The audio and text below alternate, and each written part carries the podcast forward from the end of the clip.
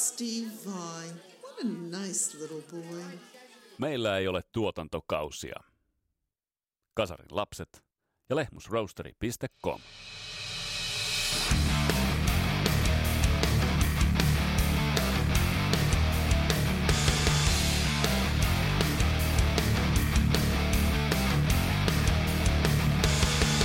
Tässä Kasaraus podcastin jaksossa otetaan käsittelyyn pieni italialainen virtuosi Steve Vai, joka on hämmästyttänyt ja ällistyttänyt aina tuolta 80-luvun alkupuolelta lähtien. Mulla on tässä jaksossa vieraana Ville Kuitunen. Villen kanssa käydään vähän läpi ilmiötä, soundia, niin minkä Steve Vai on luonut ja otetaan tuohon alkuun vähän kertausta miehen urasta. Tämä on Kasarlaps podcast. Mun nimi on Vesa Wienberg. Tervetuloa matkaan mukaan.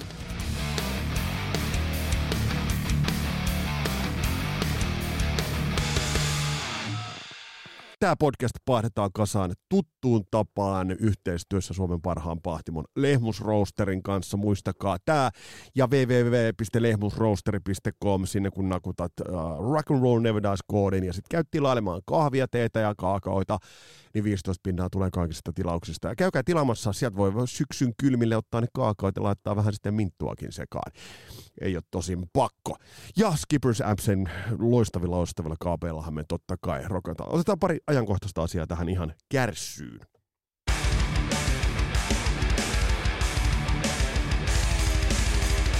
Tätä podcast-jaksoa nauhoitettaessa eilen tuli tieto, surullinen tieto Soilwork ja Night Flight Orchestra kitaristi David Andersonin pois menosta ja äh, bändit julkaisivat melko rehellisen, itse asiassa yllättävänkin rehellisen, jossa ihan viitattiin suoraan David Andersonin sekä mielenterveydellisiin ongelmiin ja päihdeongelmiin. Ja David Anderson hän oli Kasarilapset podcastin verrate alkutaipaleella vieraana ja tuossa jaksossa hän kertoi nimenomaan tästä kasarifiksaatiostaan ja Night Flight Orchestran biisin kirjoituksesta, mutta kevyet, kevyet mullat David Andersonille on tässä ollut muutakin uutta musaa tullut, muun muassa 69 Icesilta tullut uusi, uutta biisiä ja on sieltä muutakin tullut. Ozzy Osbourne laittoi uuden levyn pihalle. Käsitellään toi. Mä en henkilökohtaisesti ajatellen olisi uskonut, että, että se uusi, uusi, uusi levy sieltä vielä kertaalleen tulisi, mutta niinkö siinä nyt käy vielä, että kampeaa myös keikkalavoille. En mä nyt yhtään itse asiassa ihmettelisi, vaikka senkin jo kertaalleen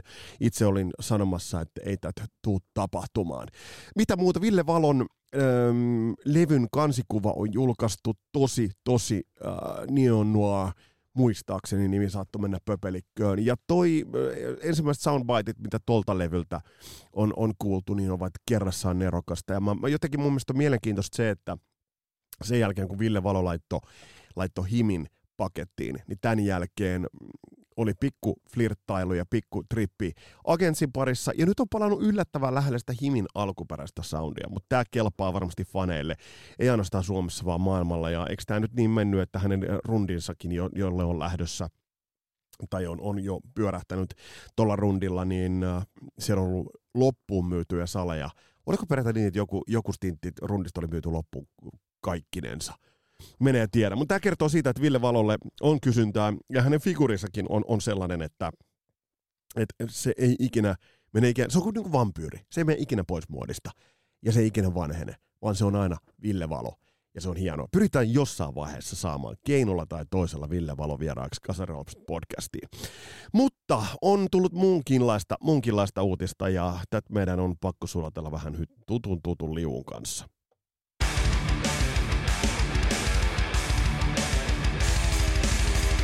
Nimittäin Ghostin laulaja Primus Inter Pares nokkamies Tobias Forge on nyt, muun muassa Soundi on ähm, julkistanut artikkelin, missä Tobias Forge oli radiokanava Z93 The Morning After-ohjelmassa haastattelussa valitellut, että bändi jättäytyi pois kesäfestareilta, koska tällä hetkellä kiertää liikaa bändejä – maailmalla. No joo, mä ymmärrän tämän vinkumisen ehkä vähän niin kuin siltä kantilta, että joo, koronan jäljiltä siellä on vanhoja buukkauksia, jotka ovat siirtyneet vuodelle eteenpäin, ja sitten kun tulevat, tulevat sitten nämä myöhemmin levyjä julkaisseet bändit, kuten nyt tässä tapauksessa vaikkapa Ghost tulee, niin sitten siellä on vähän niin kuin ruuhkaa.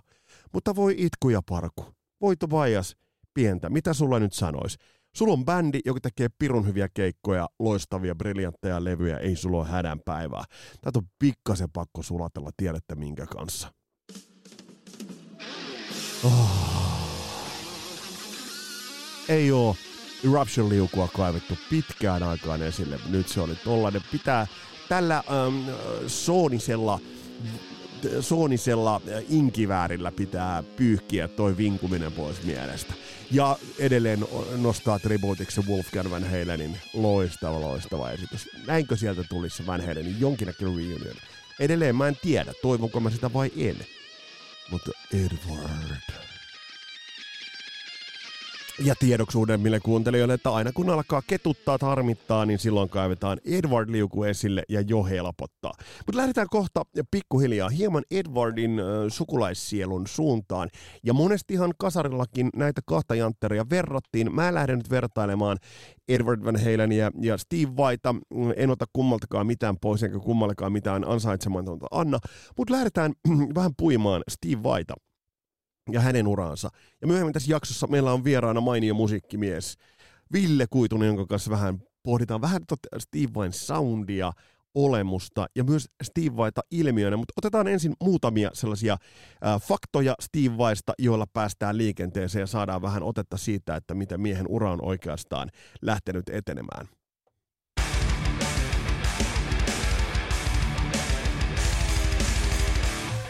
Mun tietoisuuteen, kuten varmasti monen kasarelapsen tietoisuuteen, Steve Vain soitanta totta kai tuli sen jälkeen, kun David Lee Roth oli lähtenyt Van Halenista ja julkistettiin tämä uusi Supergroup, johon viitattiin tos, myös tuossa edellisessä 86-jaksossa. Irmen Smile-levyn julkistus ja PR-kampanja oli pirun onnistunut, mutta siihen oli myös vähän niin katetta ja katehan tuli totta kai siitä, että jos nyt ajatellaan tuota bändiä, jonka David Lee Roth julkaisi tolloin, niin olihan se ehdottomasti kova soitannollisesti. Mutta ei me silloin tiedetty, ähm, me 70-luvun alkupuolella siitä eteenpäin syntyi, että ei me tiedetty, tai varmasti jotkut tiesivät, mutta me, ei, ei mulla ollut havaintoa siitä, että millainen kitaristi kyseessä olisi, mutta se kävi hyvin nopeasti selväksi. Mä muistan, kun silloin artikkeleissa oli se maininta siitä, että, tämä kyseinen kitaristi Steve Vai, joka nimi sitten kyllä tuli hyvin tutuksi, ää, olisi soittanut Frank Zappan bändissä. Ja Frank Zappa sitten taas tohon aikaan ää, musiikillisesti verraten ää, takapajuiselle, sivistymättömälle, suulliskalaiselle, ei nyt ihan vielä, sunnillalaiselle, korjataan tämä, niin ei ihan täysin auennut, mutta hyvin pian kyllä osaaminen tuli sieltä esille ja tuli sitten pikkuhiljaa, kun Steve vain soitantaan pääsi käsiksi, niin siihen äh, alkoi tajuta, että miten hyvästä soittajasta on kyse.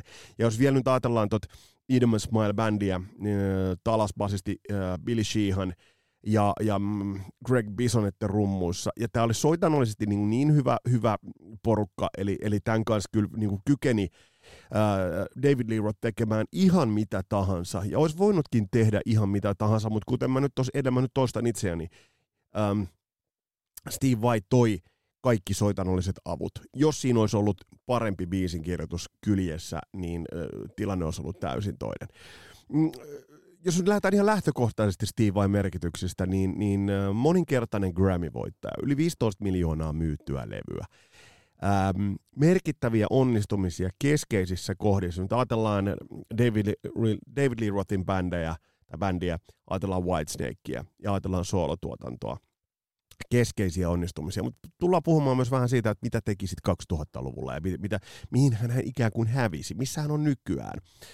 Ähm, mun lähipiiriin tämä tuli ihan ensimmäistä kertaa tosiaan David Lee Rothin kautta, mutta sitten tuli myös, muista kun Vauhkosen Matti Skippers Amps mestari esitteli Flexable-levyn, ja silloin mä tajusin, että tässä on jostain aivan käsittämättömästä kyse.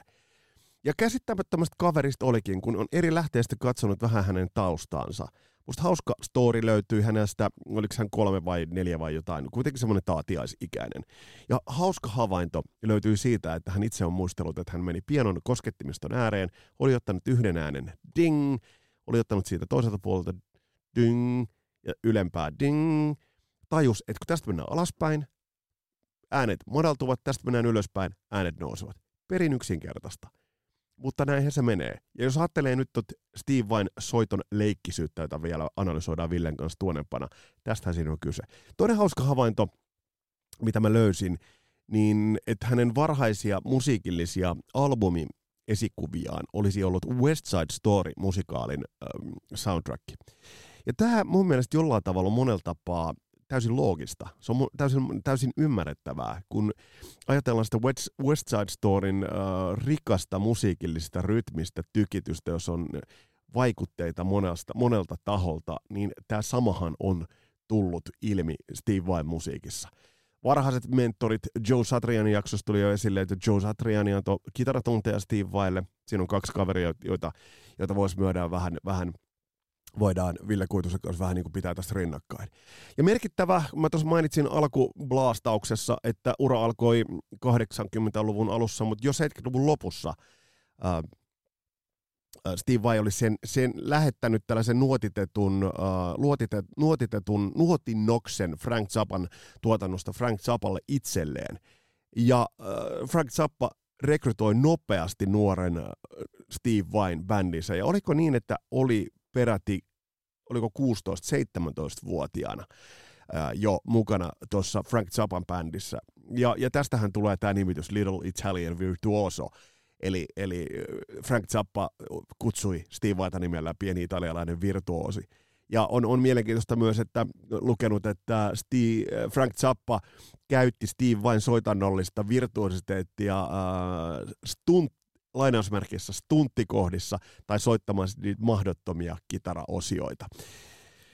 Ähm, Steve Vai oli Frank Zappan kanssa 80-luvun alussa, oliko vuoteen 82-83. Sen jälkeen sitten ää, laittoi omaa studiotakin pystyyn ja lähti rakentamaan sitten tot Flexablea, joka on hyvin Frank Zappamainen. Et, et, jotenkin tuolla Flexable-levyllä, muistan kun Vahkosen Matti sitä äh, soitatti joltain mankalta, oltiin Hakalan lukiossa, ja mä vaan ihmeteltiin, että mitä helvet, Little Green Man, kun alkaa siinä alussa mietittiin, että mitä tää on. No sit sieltä tuli Attitude Song, ja, ja se tuntui jo tutummalta, mutta tutummalta. Ja jollain tavalla tuo Attitude Song Steve Vain tuotannon osalta, niin on, se esitteli koko paletin ja osaamisen, rytmisesti rikas ja kaikki mahdolliset soitannolliset kikat. Jotenkin mulla on tullut mieleen se, että äm, oliko toi Attitude Song siihen vaiheeseen Steve Vain oma Eruption?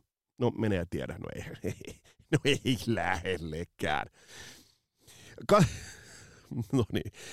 No sit bändiura jatkuu, lähti, lähti pois sitten äh, Frank Zappan bändistä – siellä oli hyvin selkeästi taustamuusikko. Ja tämän jälkeen meni Alcatraziin, jossa hän korvasi erään Yngvie Malmsteenin, josta sitten edelleen David Lee Rothin bändiin.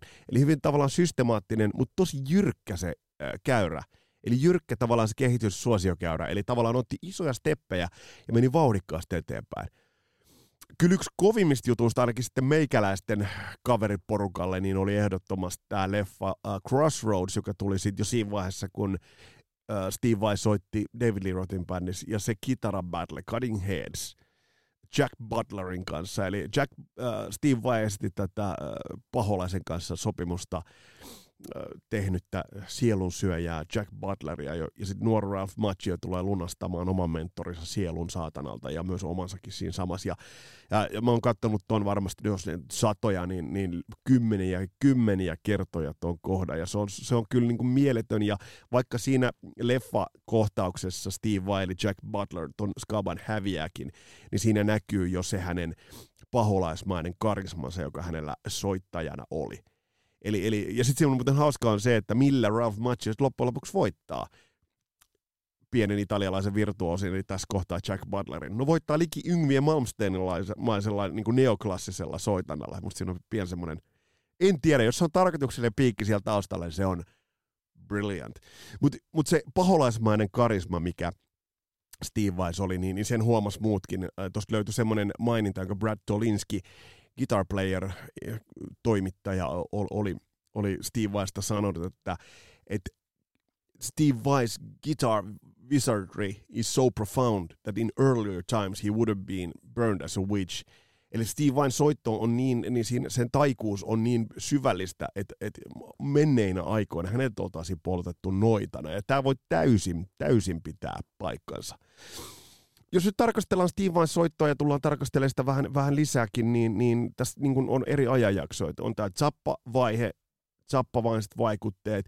Tämän jälkeen Alcatrazin kautta se klassinen hard rock koulu, sieltä David Lee Rothin bändiin, ja David Lee Roth piti tiukemmassa kontrollissa Steve Vain. Ja tämän jälkeen sitten Whitesnakeen, ja siitä sitten omilleen. Passion on Warfareista voitaisiin puhua oman jaksonsa verran, siitä tullaan Villen kanssa puhua varmasti. Ton levyn valmistu, valmistelu alkoi jo vuonna 1985. Ja, ja Steve viimeisteli tota levyä samaan aikaan, kun äänettiin sitten Slip of the Tonguein kitaraosuuksia, kun Adrian Vanderberg lainausmerkissä loukkaantui lainausmerkit kiinni. Myyntiluvulla oli ihan huikea myyntimenestys. Olin silloin vaihto-oppilaana Floridassa, kun tämä levy ilmestyi. Ja se oli huikea, miten se puski läpi. Se oli yksi tuon vuoden sellaisia niin odotettuja ilmiöitä. Ja tämä tavoitti sellaisen, mulla on edelleen tämä, C-kassu. Tämä, minkä silloin ostin. Kauniin vaaleanpunaisia sävyjä ja tämä tämmöinen psykedeellinen kansi.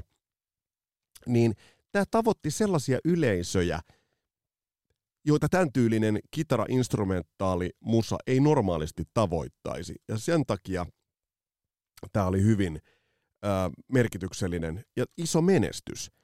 Öm, ja, ja, ja tämä on varmasti yksi vaikutu, vaikutuksellisimmista instrumentaalilevyistä, visuaalista soittoa ja, ja se mikä on Steve Vain juttu on toi visuaalinen soitto ja se, se tekee siitä niin ainutlaatuinen. Kuten mä sanoin, 15 miltsiä myytyy levyä, lukuisia grämmyjä, oma, oma vaikutuksellinen kitaran kehittäminen Ibanetsin kanssa vuodesta 86 alkanut yhteistyö ja asema kitaristina varmasti yhtenä suurista, ellei suurimmista. Kaikkea tätä aletaan puimaan aivan tuota pikaa Ville Kuitusen kanssa.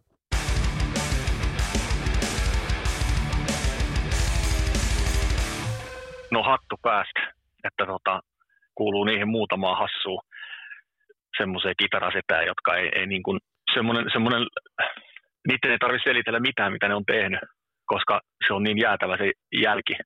Että semmoinen tunnistettavuus ja, ja, ja maagisuus ja semmoinen ihan käsittämätön virtuositeetti, joka siinä on, niin tuossa yritin ennen kuin tätä laitettiin nyt nauhoittelemaan, niin miettiä, että kumpi nyt oikeasti on kovempi, että onko Ynkkä vai, vai Steve Vai, niin tota, vaikea sanoa oikeasti kumpi on kovempi. Ja jos kun ihmiset tietää, kuinka kova ynkkäfani tässä on, niin, niin, niin se kyllä kertoo, että, että ei, ihan käsittämätön kaveri, ihan siis UFO, UFO-tason kitaristi. Jos, jos Tuo on hyvä pointti, mitä sanoit, koska mäkin, mäkin itse asiassa, mulla on ollut aina, mulla on ollut samaan aikaan helppo ja samaan aikaan vaikea lähestyä Steve Vaita. Ymmärrätkö tämän fiiliksen, mikä ainakin mulle, mä en tiedä, onko sulle niin kuin tullut, mutta kun mä muistan, kun mä ekoi kertoi kuulin, niin mä samaan aikaan sekä ihastuin, että jollain tavalla hämmennyin suuresti siitä tava, hänen niistä jutuista, mitä hän teki. Joo, kyllä saan kiinni. Ja siis eihän kaikki tykkää Steve Vain jutuista, että nehän on sellaista pulppuavaa ja tosi värikästä värikästä soittoa. Että varmaan semmoinen ihminen, jolla on synestesia, joka kokee kaikki äänet väreinä, niin se on kyllä kuses tämän, tämän kaverin kanssa. Mutta tota, tota, tota, se on niin uniikki se tapa soittaa ja tapa tehdä musiikkia, ilmeisesti käsittää musiikki tuolla kaverilla, että, että se on kyllä, se vaatii aika lailla semmoista harjaantumista, jos, jos ei niin kuin ole kuunnellut ikinä esimerkiksi nappaa tai jotain vähän semmoista hankalampaa musaa. Jos semmoiseen on tottunut, niin sitten, sitten tämä ei, mun mielestä ei ehkä ole ihan niin, niin ihmeellistä niin kuin musiikin tavallaan sen kompleksisuuden kautta ainakaan, mutta mut tota, se on niin erikoinen ja niin omalaatuinen se soundi ja kaikki oikeastaan nuottivalinnat ja kaikki semmoiset, että sitä ei, ei niin kuin, varmaan ei ole helppo niellä. Että joku ynkkähän on paljon helpompaa, sehän on sellaista perusklasariluritusta kuitenkin verrattuna tähän. On, ja sitten sit se, että, että kun se Steve Vain soittoa kuuntelet, niin se mikä silloin junnuna teki, teki vaikutuksen, on se, että sä et ikinä tiennyt, mitä sieltä tulee. Tai ne oli niin epäkonventionaalisia valintoja, mitä hän tekee. Ja edelleen, kun kuuntel, kuuntelin tuota tuotantoa, niin sama tuli mieleen. Mitä, mitä Ville, minkä, minkä musiikillisen tällaisen genre genren kautta sä itse oot lähestynyt Steve Whitea? Onko se ollut näiden varhasten, kun hän oli Zapa ja näiden kanssa, vai oliko se se David Lee Roth-era, vai oliko se se Passion and Warfare? Koska Steve Vain soittoon on aika monta sellaista rappukäytöä, että mitä pitkin sä voit sitä lähestyä. No varmaan meikäläisen tämä tapa on se aika yleinen tälleen Suomessa ainakin, että mulla se tuli näiden kitaralehtien kautta silloin 90-luvun alussa ja silloinhan tämä Passion and Warfare oli just tullut.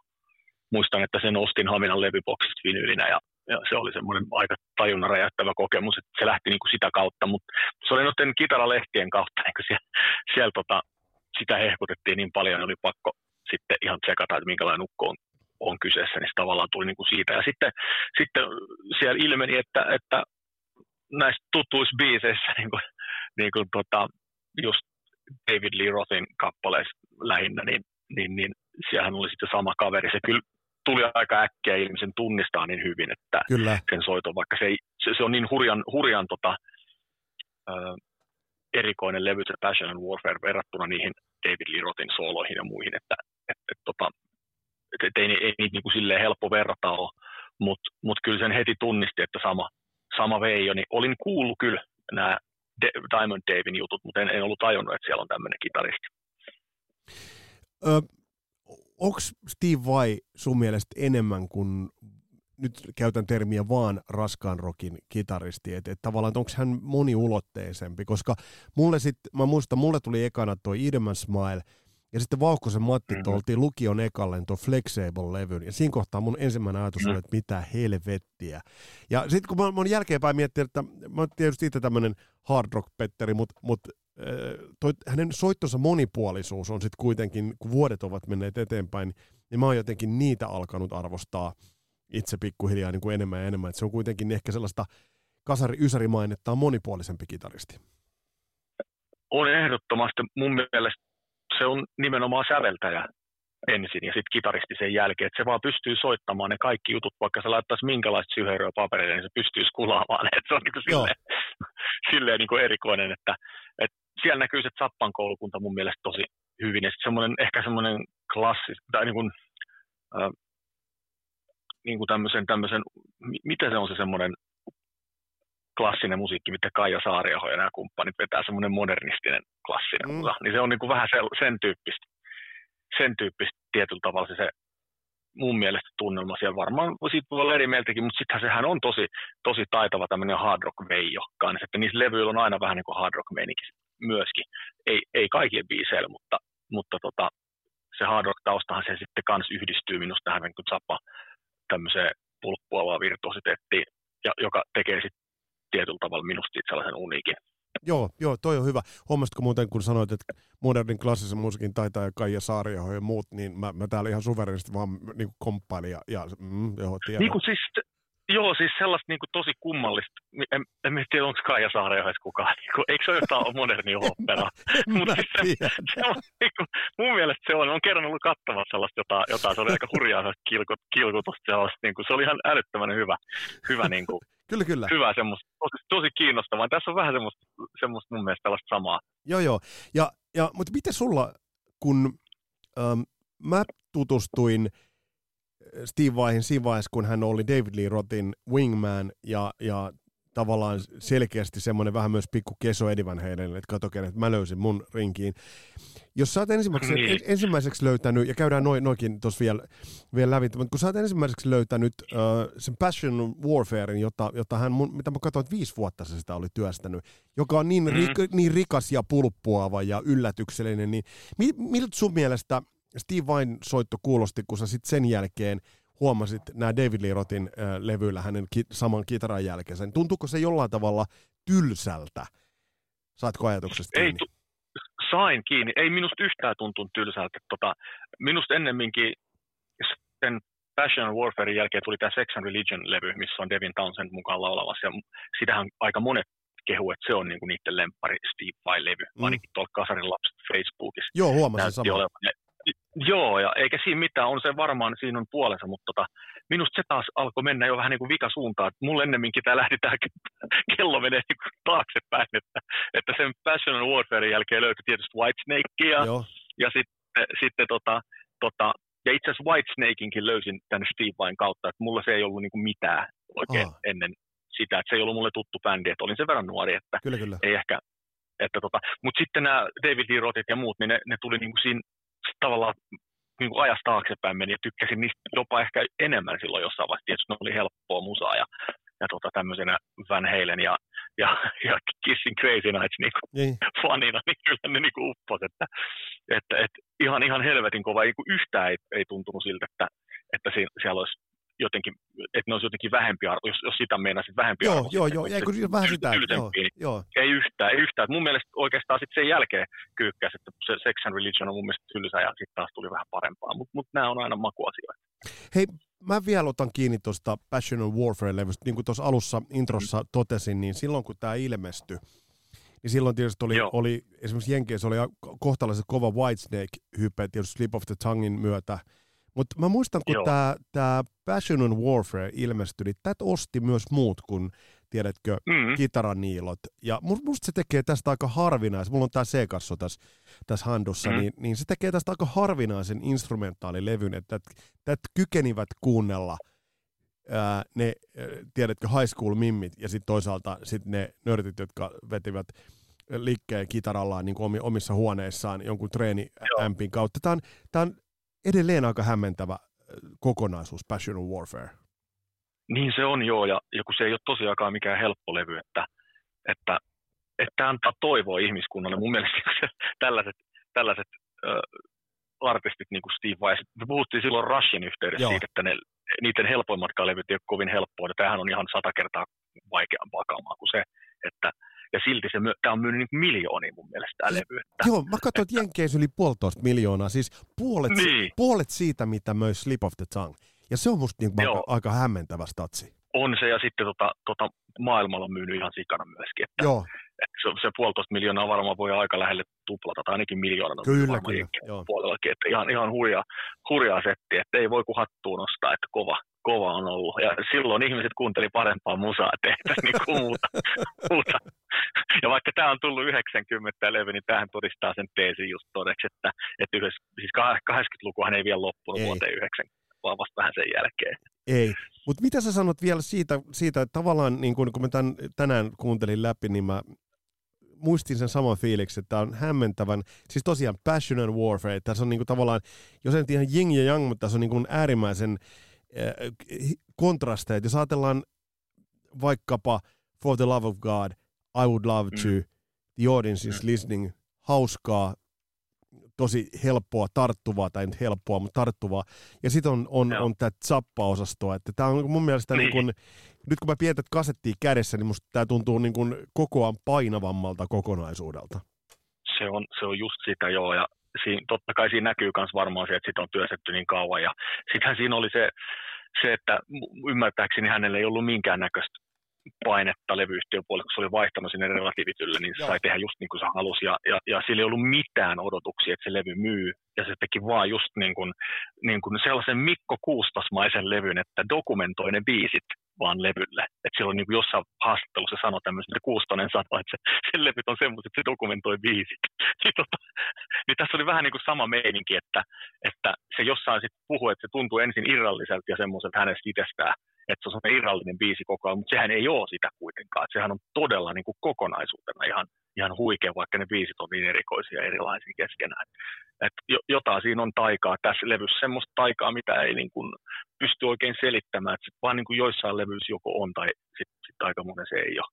Et, et tosi, Joo. tosi painavaa, painavaa kyllä kamaa. On, ja hämmentävä muuten yhtymä, kun mä tuossa kuuntelin Mikko Kuustosen loistavan äänikirjaa, jos Mikko sattuu olemaan kuulla, niin terveisiä, tervetuloa jaksoon. Vitsi se on, vitsi, että se on hieno mies, jumaliste On, oikeasti. Se on. on, se on niin kuin ihan mieletön tyyppi. Siis tästä lähtee nyt, kasarilapset lovee lähtee siihen suuntaan.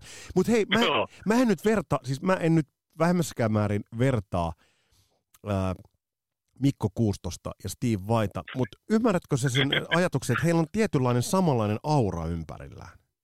Kyllä niillä joo on ja, on ja tota, se on ihan, ihan ih- ihme, ihme juttu, että, että sitä, joo, kuuntelin kanssa sen Kuust- Kuustosen ki- kirjan tosi jotain aikoja takaperin ja tota, kyllä, kyllä toi on niin kuin, pitää allekirjoittaa. Hämärä, hämärä havainto. Joo. Sä Ville johdatit meidät tähän, tähän ihan selvästi. Mutta yksi, mikä, mikä silloin, tiedätkö, oli ko- mun vielä pakko näitä kreduja, kun tästä lukee, niin Mm, se, mikä teki kovimman vaikutuksen silloin, niin oli tämä, kun täällä mainittiin Eventide H3000 Harmonizer. Vittu, aina Mm. sieltä mietittiin, kun sellaisen kun sais. En tiedä, mitä silloin olisi tehnyt sitten siellä Sunilan Pirtin treenikämpällä, mutta se, oli, se teki vaikutuksen. niin, niin. Se on, se on kyllä. Se on kyllä, sehän oli kaikissa mainoksissa silloin noihin aikoihin Oli, oli. takia. Oli, Se oli. huikeeta settiä. Levyllähän sitten kuten kaikki tietää, jotka tätä kuuntelee, niin tämähän on, tämähän on niin semmoinen, semmoinen, mun on pakko vielä vähän, vähän niin hehkuttaa tätä lisää, koska, koska siellä on... Anna mennä. Siellähän on, niin, siellähän on David Coverdale mukaan niin kuin puheosuuksissa, pikkujuttui vaan. Ja, Ai, tota mä en tiedä. Etkö? Ei. Siellä on se, tota, mikä, miten se lause menee se, uh, we may be human, but we're still animals, se juttu, niin se on, se on David Coverdale. Ja, ja tota, Aa, tota, kato! onko siellä joku toinenkin kohta ehkä, mutta toi on ainakin. Se, se on niin kuin ainakin se. Ja sitten siellä on se The Audience is Listening, missä se, sen opettaja on siinä. Ja, niin, niin, se on sen oikeasti sen opettaja. niin kuin se joku rouva sieltä, se on vaan pyytänyt sen siihen, siihen niin kuin puhumaan ja kertomaan. Mutta se ei kuitenkaan ole se sama tyyppi kuin siinä, siitä on tehty musiikkivideo tuosta biisistä, niin se ei, ole se, se ei ole se sama kuin siinä musiikkivideolla, mutta mut että se, se, on oikeasti se opettaja, kun siinä, siinä puhuu. Ja tässä on niin sellaisia tosi hauskoja juttuja, mitä ei niin kuin ole tiennyt silloin kun tämä tuli. Ja sitten vasta jälkikäteen, kun on paljon haastiksi nähnyt ja fanittanut tietysti Steve Vaita ihan sikana, niin tota, sieltä se sieltä se tota, on tullut. Wikipedian, kun tässä avaa tälleen näköjään nyt tähän taustalle auki, niin siellä on myös Adrian Vandenberg ja Rudi Sartsa background vocal. Okei, okay, ei ollut Adrian, Adrian, ei ollut, Adrian ei ollut loukkaantunut siinä vaiheessa. niin, ei ollut. hei, hei, hei, nyt kun sä otit tuon puheeksi, mä tiedän, että tässä, me, tässä ei nyt enää kronologian kanssa mitään tekemistä. Ei silloin väliä. Ei silloin väliä. Mutta hei, tämä Adrian Vanderbergin loukkaantuminen. Ja mä muistan sen mm. MTVn haastattelun, kun Steve sanoi, mm. että mä koristelin sen levyn kitaroilla kuin joulukuusen. Mitä sä meinaat, että siinä on tapahtunut? Onko sulla onko sul käsitystä, että oliko se aito, aito tilanne, koska jollain tavalla mä mietin, että miten Steve Vain soitto olisi sopinut toisen kitaristin kanssa muuten kuin että Adrian Vanderberg todennäköisesti kampitettiin, tai sitten ei kampitettu, mutta että tavallaan vaan raivattiin sivuun. Niin se voi olla, että se on raivattu, mutta mut sitten taas toisaalta siinähän oli siinä, nyt jos puhutaan sitten Slip of Tangista, niin sehän oli kai niin kuin, David Coverdale, hän ei tiennyt Steve Weiss juuri mitään silloin. Sehän oli vähän, se oli nähnyt vaan sen mun mielestä sen Crossroads-leffan battlen ja se niin kuin siinä, että, että vähän epäilin, että se saattaa jopa olla totta se loukkaantumishomma. Joo, joo, joo. Koska Ai ja Adrian Vandenberg mun ymmärtääkseni on ihan kavereita ollut joo. edelleen.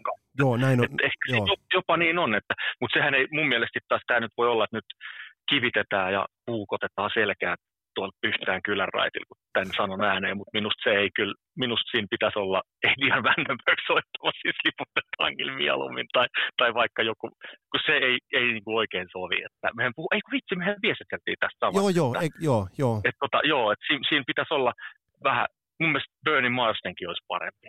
No. se jotenkin satu, että se, se hukkuu se biisi ja niin kuin, jotenkin ne biisit ei niin kuin, ne jotenkin ei sovi siihen. No hei, tiedät... et, et vähän, vähän, varmaan sama meininki kuin silloin, kun, kun Steve Vai piti olla Osmosis-levyllä, hän sen piti kanssa mm, niin levyllä. Ja se, joo, että ne kai teki ne biisitkin niin kuin, tehdä uusiksi sitten, kun, kun Jack Wild siihen tuli, ja sitten tuli totta kai eri, eri biisejäkin mm. kasa, mutta no, niin, se ei vaan mm. jotenkin sopinut. No nyt, nyt tullaan siihen asiaan itse asiassa, mikä jakaa kyllä todella paljon mielipiteitä. Ja otetaan, niin. tehdään nyt sellainen ajallinen ankkuri, että laitetaan se Passion of Warfare nyt tavallaan vähän tuohon sellaiseksi, vaikka mm-hmm. ajalli, ajallisesti se ei ollut, se ei me keskelle, mutta tyylillisesti mä laitan sen tuohon. Ja mä oon samaa mieltä. Joo, on se, on se semmoinen käännekohta. Joo, mutta mä oon ihan samaa mieltä, että mun mielestä, mun mielestä äh, Slip of the Tongue on liikaa nuotteja.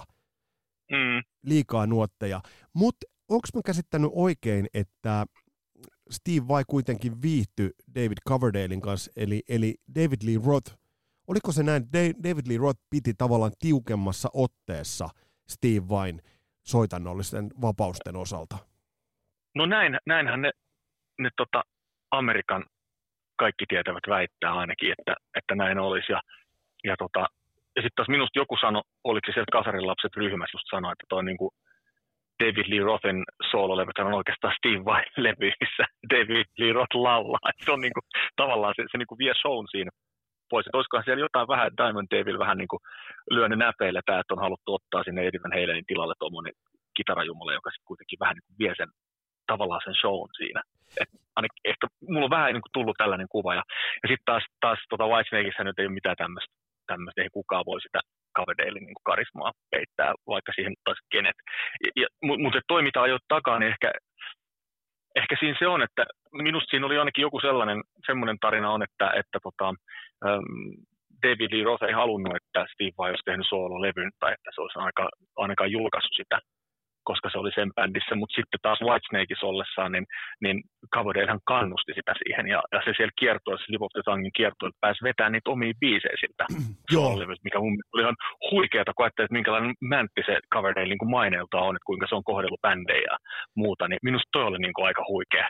Joo, ja, juttu. ja mä, muistan, mä muistan keväällä 90, että näissä olisi ollut jonkinnäköistä myös markkinoinnillista yhteistyötä, että nämä tavallaan, mm. tavallaan, että, että tavallaan ne tuotiin, tuotiin monessa yhteydessä esiin samaan aikaan Sleep of the Tongue, joka oli tullut aikaisemmin, ja sitten tulee Passion of Warfare. Jos tullaan tuohon, katsotaan vähän tuota David Lee eraa, mun mielestä sieltä puuttu biisit. Mm. Tykkibiisit. Esimerkiksi Irman Smilelle, siellä on loistavaa soittaa. Mulla, mulla jotenkin itsellään sellainen kuva, että Steve Vai tekee siellä absoluuttisen parhaansa, mutta, mutta esimerkiksi David Lee Roth ei tuonut ehkä riittävän hyviä biisejä sitten kuitenkaan. No ei varmaan, kun se puhuttu Eddie, Van Halen, niin ei, niin. ei niin kuin, se oikein tekijä varmaan sitten. Niin. Että tota, ei sitten kuitenkaan, eihän Steve vain nyt semmoinen biisinikkari kuitenkaan ole. Että mun mielestä ainakaan, että se ei ole niin hyvä biisintekijä. Se on en, ennemminkin tuommoinen niin kuin säveltäjä tai sellainen Joo. klassisen säveltäjä, ja ne on biiseinä sen teokset. Että, Joo, ja... se, se on, on, ihan samaa mieltä, kun allekirjoitan tuon kyllä. Ja, ja sit, mutta sitten kun tultiin Skyscraperille, mistä mä tykkään tosi paljon, niin se visuaalisuus siinä soitossa. Mä en tiedä, tässä ei ole musasampleja tekijänoikeussyistä, mm. mutta jos tässä nyt olisi musasample, en tiedä muistatko, sieltä löytyy sellainen biisi kuin Bottom Line, nopea biisi, jossa on tot, äh, Joo, Skyscraper, jos on kuitenkin solo, mä laitan sen tonne soittolistalle, niin siinä on soolon rakennus on semmoinen ikään kuin tomeil vedetään, se nousee, nousee, nousee.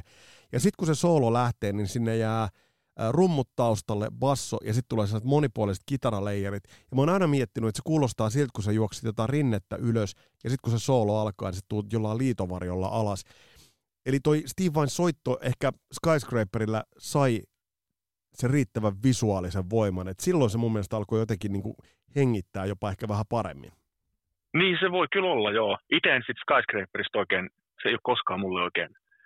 Se, se on hyvä levy, siis on se hyvä ja niin kuin tuossa äsken sanoin, niin tykkäsin liikkua ajasta taaksepäin siitä, siitä tota Passion Warfareista. Kyllä sit silloin, silloin tykkäsin, mutta sitten kun nyt on aikaa kulunut paljon ja on, on niin ehkä tajunnut asioita enemmän, niin se, sehän ei ole niin, mun, mun mielestä se on vähän liian poppi, että se on pikkusen semmoinen, mm.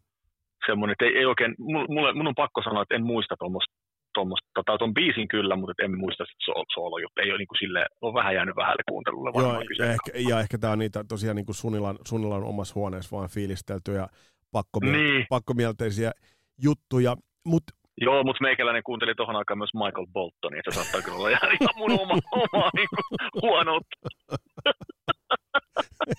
tästä tulee, tästä tulee vielä hämmentäviä. Tästä tulee niin kuin jakso jaksolta, me mennään syvemmälle vaan niin kuin sellaisiin sakeisiin vesiin, mutta annetaan, annetaan mennä.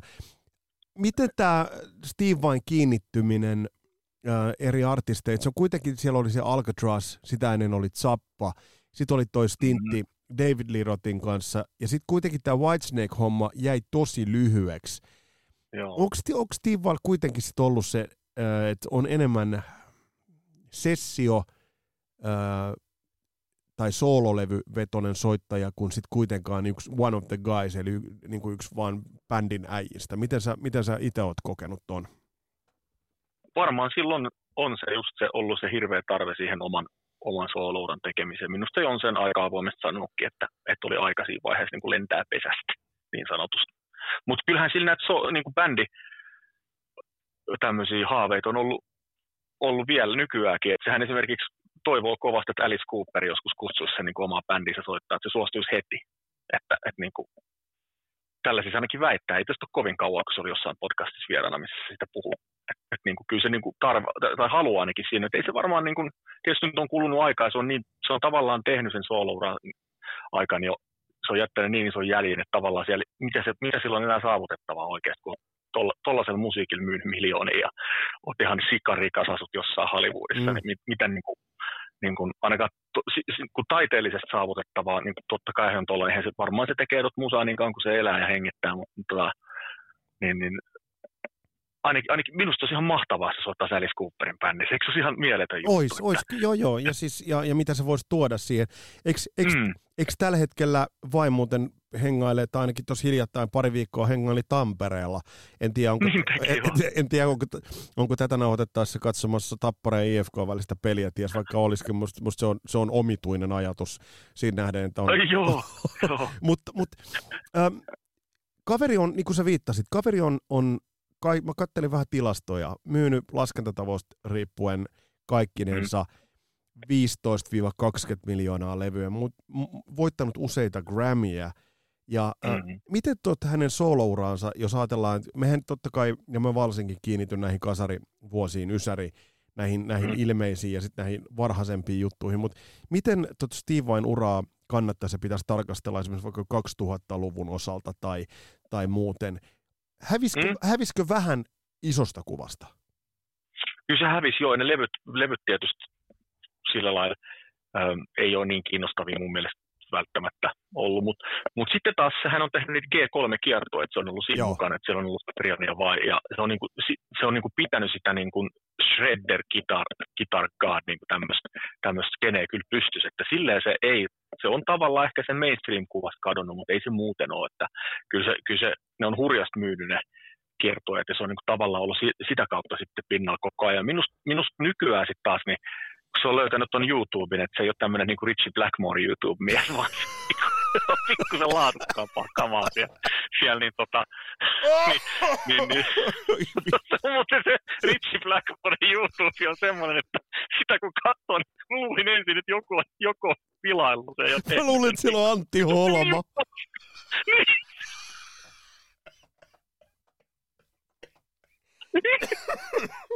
Ai, ai saatana. Joo, se on, se on niin huono, että sitä hävettää katsoa. Mutta niinku, tota, mut Steve Vaila taas, si- sillähän on sitten siellä sen oma, oma kanavalla on ihan huikeita juttuja, että, että se, se tosiaan, niin se on ilmeisesti aika humoristi äijä, että se ei ole mikään niin hirveän tiukkapipoinen, että siitä löytyy niin huikeat, huikeat settiä, että sieltä kannattaa kyllä tsekkailla. Muun muassa tämä Knapsack, vai mikä sen biisin nimi Mm. mikä se soittaa yhdelle kädelle, kun Joo, se oli molemmat joo. kädet, molemmat kädet paketissa. Niin ja minusta se on niin kuin jopa ehkä sen uran kohokohti se, se kyseinen, kyseinen tota, taltiointi. Ja löytyy sen omat kanavat, se yksinään skulailee siellä Joo. Ja, ja, toi, ja, Ne on, on aika hurjaa, hurjaa se. Ja toi on ihan totta, että se ei missään vaiheessa mennyt tavallaan sille säälittävyyden zonelle, vaan, vaan pysynyt tavallaan Ei.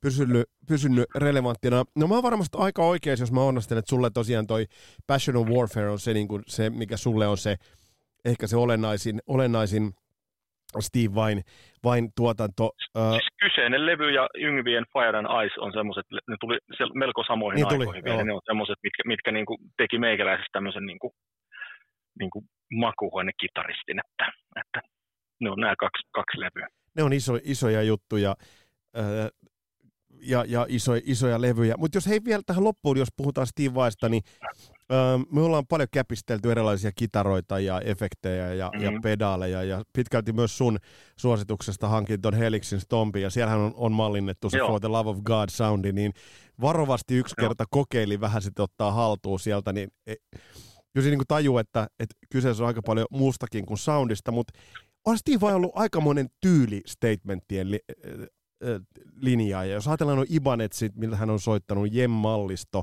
mikä Mm. tuli, niin et se on kuitenkin se on luonut myös visuaalisen kädenjäljen. Kyllä se on, kyllähän se on joo, ja sehän on aina ollut tyylikäs kaveri, kaveri että se, on ainoa ihminen varmaan maailmassa. No Lemmy oli semmoinen, jolla oli valkoiset cowboy-bootsit, ja se pystyi pitämään niitä sille, että se ei näyttänyt koronilta. Joo. Ja tota, olen, olen kerran, kerran Kööpenhaminassa lentokentällä nähnyt ne puolen metrin päästä. Ja se oli aika.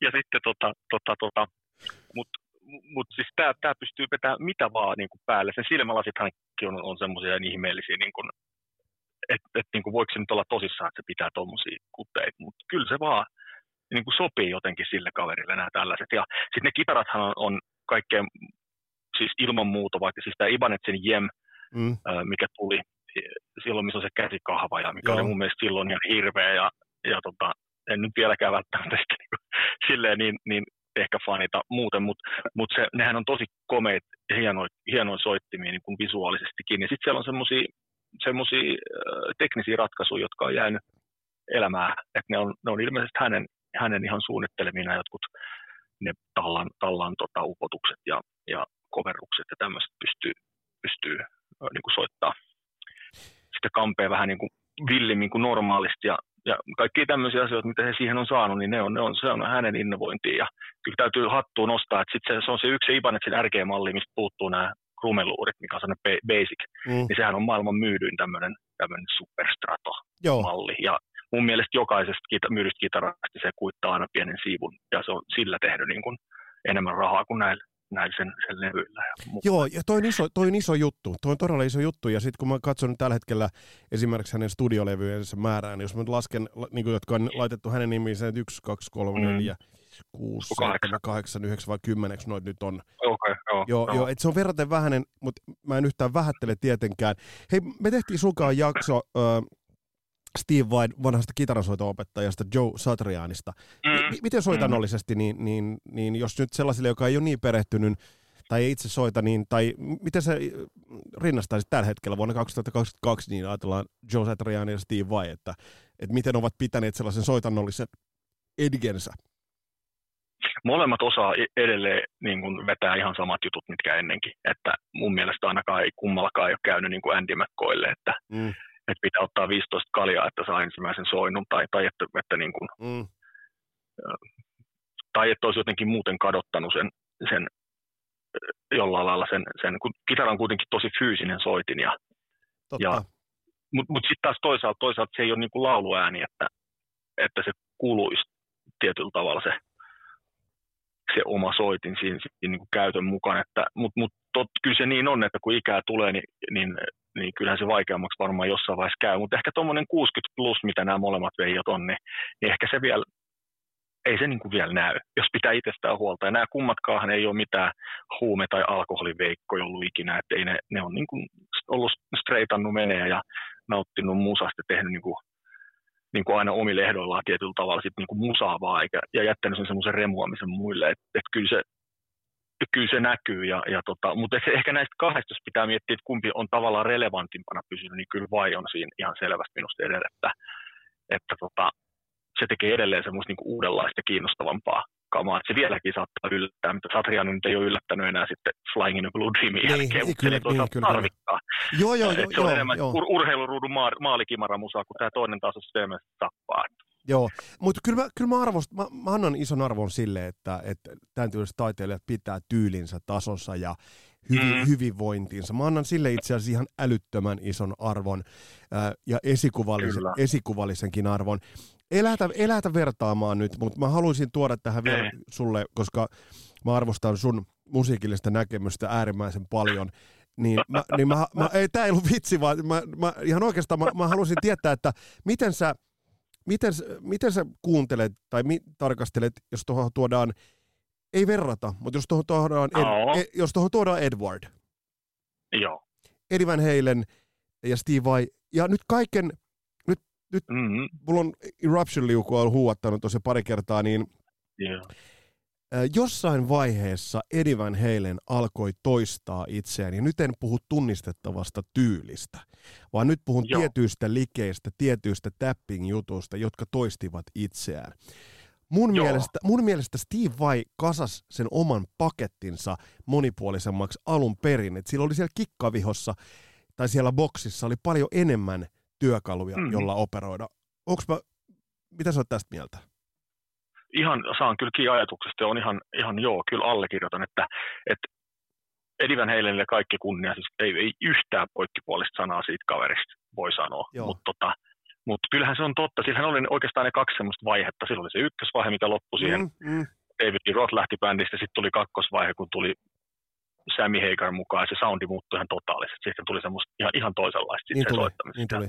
Ja, tota, mutta sitten sit niiden, sit, sit, ei sen jälkeen sit oikeastaan mitään. Kyllä se on, siinä näkyy se, että Eddie Van Halen on semmoinen riffipohjainen äijä. Joo, ja niin on. Niin sellaista blues-revittelyhän se on vaikka hyvinkin, hyvinkin niin kuin, niin kuin viety ihan äärimmilleen, mutta sellaista blues-pohjasta mättöä, sitähän se kuitenkin loppupeleissä hyvin pitkälle on vetänyt. Kun sitten taas Steve Vaila on, se on nimenomaan semmoista Kaija Saariaho, että se Joo. voi niin kuin piirtää nuotteja sinne nuottiviivastolle ja sitten soittaa niin kuin melkein mitä vaan. Et, et se, se, ja se näkyy. Ja, ja se nimenomaan mun ymmärtääkseni, kun tekee biisejä, niin se tekee niitä nimenomaan niin, että se säveltää niitä niin nuotistoa ja se kuulee ne siellä omassa päässä. Ja, ja se ei, niin kuin, se ei niin kuin tee niitä sille, että se istuu kitaran kanssa jossain ja sitten väsää riffejä ja sitten nauhoittaa, niin kuin Eddie Van Halen on varmaan tehnyt. Joo, ja monesta, ja. monesta Edin solosta kuulee, että se on, se on nimenomaan tehty riffi edellä, ehkä jopa kertsi edellä, mm. ja sitten tavallaan se soolo on tullut, niin sinne on pitä, lainausmerkeissä pitänyt se soolo tehdä.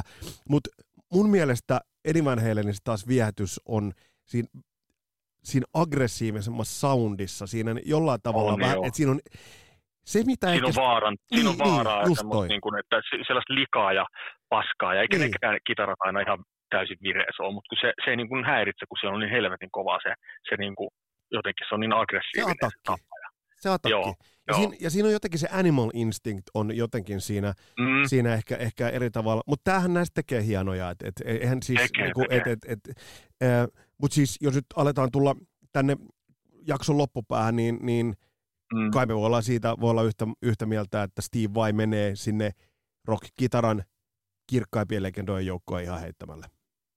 Menee, menee, joo, sinne siis sellaiseen kouralliseen, missä nyt on Henkka. Ja, niin, just tämä. Ja vaikkei se, osa, vaikkei se osannut virittää kitaraa, niin se on silti huikea muusikko. Ja, ja, tota, ja tota, Van Halen ja, ja, ja Ynkkä ja kyllä minusta Satrianikin vähän, mutta mut sitten taas toisaalta sitten taas sellaisen ihan huikeiden legendojen tällaisten niin kuin innovaattoreiden joukkoon, niin. niin Satriani taas ei välttämättä sit niin mene, niin. että, että, se on niin. muulla tavalla ollut kova. Niin. Mutta sitten taas Steve Vai on ihan ilman muuta on niin kuin näissä kaikissa, että sehän on ollut todella innovatiivinen kaveri Joo. sitten uudistanut. Ja muun muassa seiskakielinen kitarakin tämmöinen, mitä nykyään näkee niin, niin, kaikille. Totta, totta, totta. Se, oli mun mielestä Passion of Warfarein kannessa ainakaan itse en ollut aikaisemmin törmännyt sellaiseen. Totta, totta. Ja ihan se, sekin tuntuu nyt ihan triviaalilta asialta, mutta silloin se oli uutta ja, ja uskaliasta. Ja kyllä, kyllä. Hurjaa. Ja Blackmore nostaisin tuohon listalle, jos hän olisi tehnyt edes yhden riffin, joka menee muusta kuin G-stä.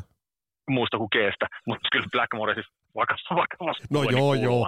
joo, joo, joo. Unohtu sanoa, mutta ihan, ihan hurjaa. Ja nyt kaikille niille ja Jimmy Page. ja Blackmore-faneille, ketkä, Jimmy Page-faneille, jotka tässä nyt vetää hernettä enää, niin ihan turha vetää. Että kyllä niitä on itse asiassa tullut kuunneltua niin paljon, että, että tota, Kyllä, kyllä. kyllä, kyllä. Joka, jokainenhan näistä Eddie Van Haleneista, Steve Vaista ja näistä, nehän seisoo näiden jättiläisten hartioilla. Se on juuri näin. Ja, ja, sitä, näin, ja, näin, ja, ja näin, se, näin se pitää, pitää ollakin. Yksi, mä, mä en malta olla kysymättä yhtä kysymystä sinulta vielä.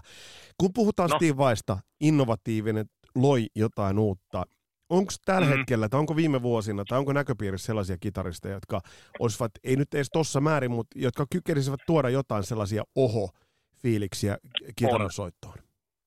On. Matteo Mancuso. Tsekatkaa, italialainen nuori jätkä, joka soittaa sormilla. Ja nyt Pesa, tämän jälkeen kun tämä on äänitetty, niin sinä menet YouTubeen ja katsot. Koska, koska niin kuin ihan oikeasti, ihan, ihan huikea jätkä, että, että tota, ihan siis mykistävää ja Steve Vai sanoi jossain, jossain lehtissä, että nyt se tietää, miltä näistä muista tuntuu, kun ne sanoo, että ne lopettaa kitaransointi, kun ne näkee jonkun muun vetävän. Niin se on mun mielestä aika niin kuin kova, kova juttu, että, että tota, minusta se on hienoa, että vanhat maestot tukee näitä nuoria, nuoria kundeja. Se on niin kuin ihan, ihan tuommoinen statementti, niin ajattelen, miltä se tuntuisi. Ihan, ihan hurjaa. Näin totesi Ville Kuutonen. Kiitokset Villelle jälleen kerran vierailusta. Ja kerrottakoon, että kävin katsomassa Mattoja Mankuusoa ja menen ehkä katsomaan toistakin, mutta sen jälkeen kun olen myynyt omat kitarani pois. Ei vainiskaan. Hieno kitaristi, käykää tsekkaamassa. Tässä oli tämänkertainen jakso. Ensi viikolla saatetaan mennä jälleen vuosikatsauksiin, koska niitä on, niistä on kyselty paljon ja myös ehdoteltu näitä paljon. Tämä podcast on pahdettu kasaan Lehmusroosterin kanssa www.lehmusroosteri.com. Mun nimi on Vesa Wienberg. Tämä oli Kasarilapset podcast. Palataan astialle. Moro!